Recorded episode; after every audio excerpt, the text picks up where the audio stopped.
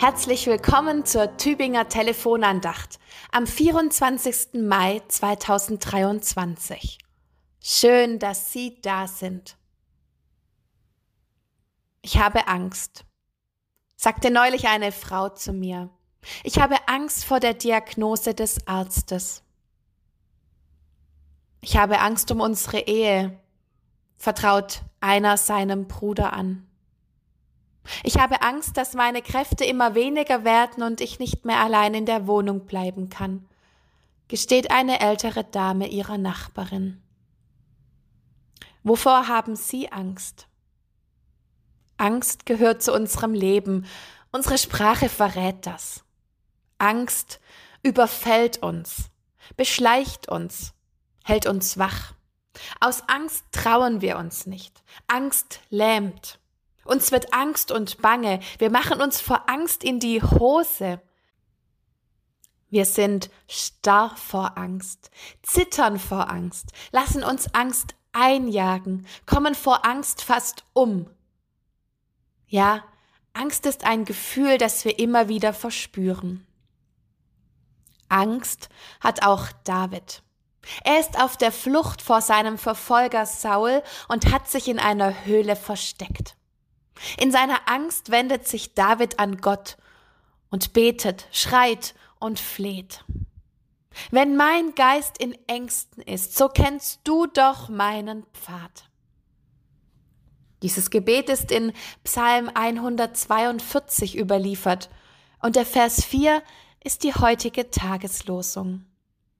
Wenn mein Geist in Ängsten ist, so kennst du doch meinen Pfad.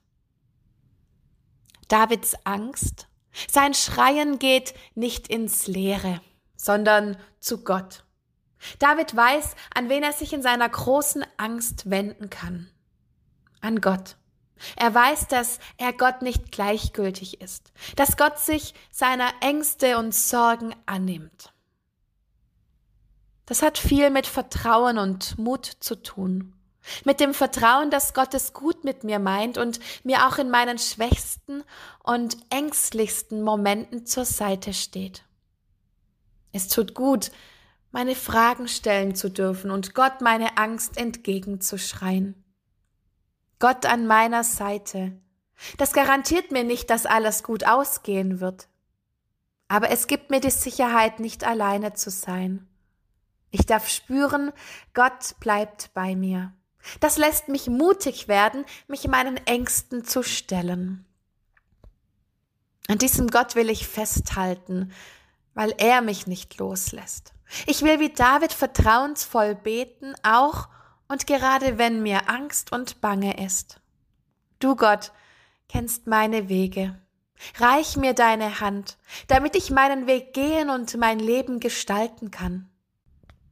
Zeig mir meinen Weg der jetzt gerade so wirr und verschlungen vor mir liegt.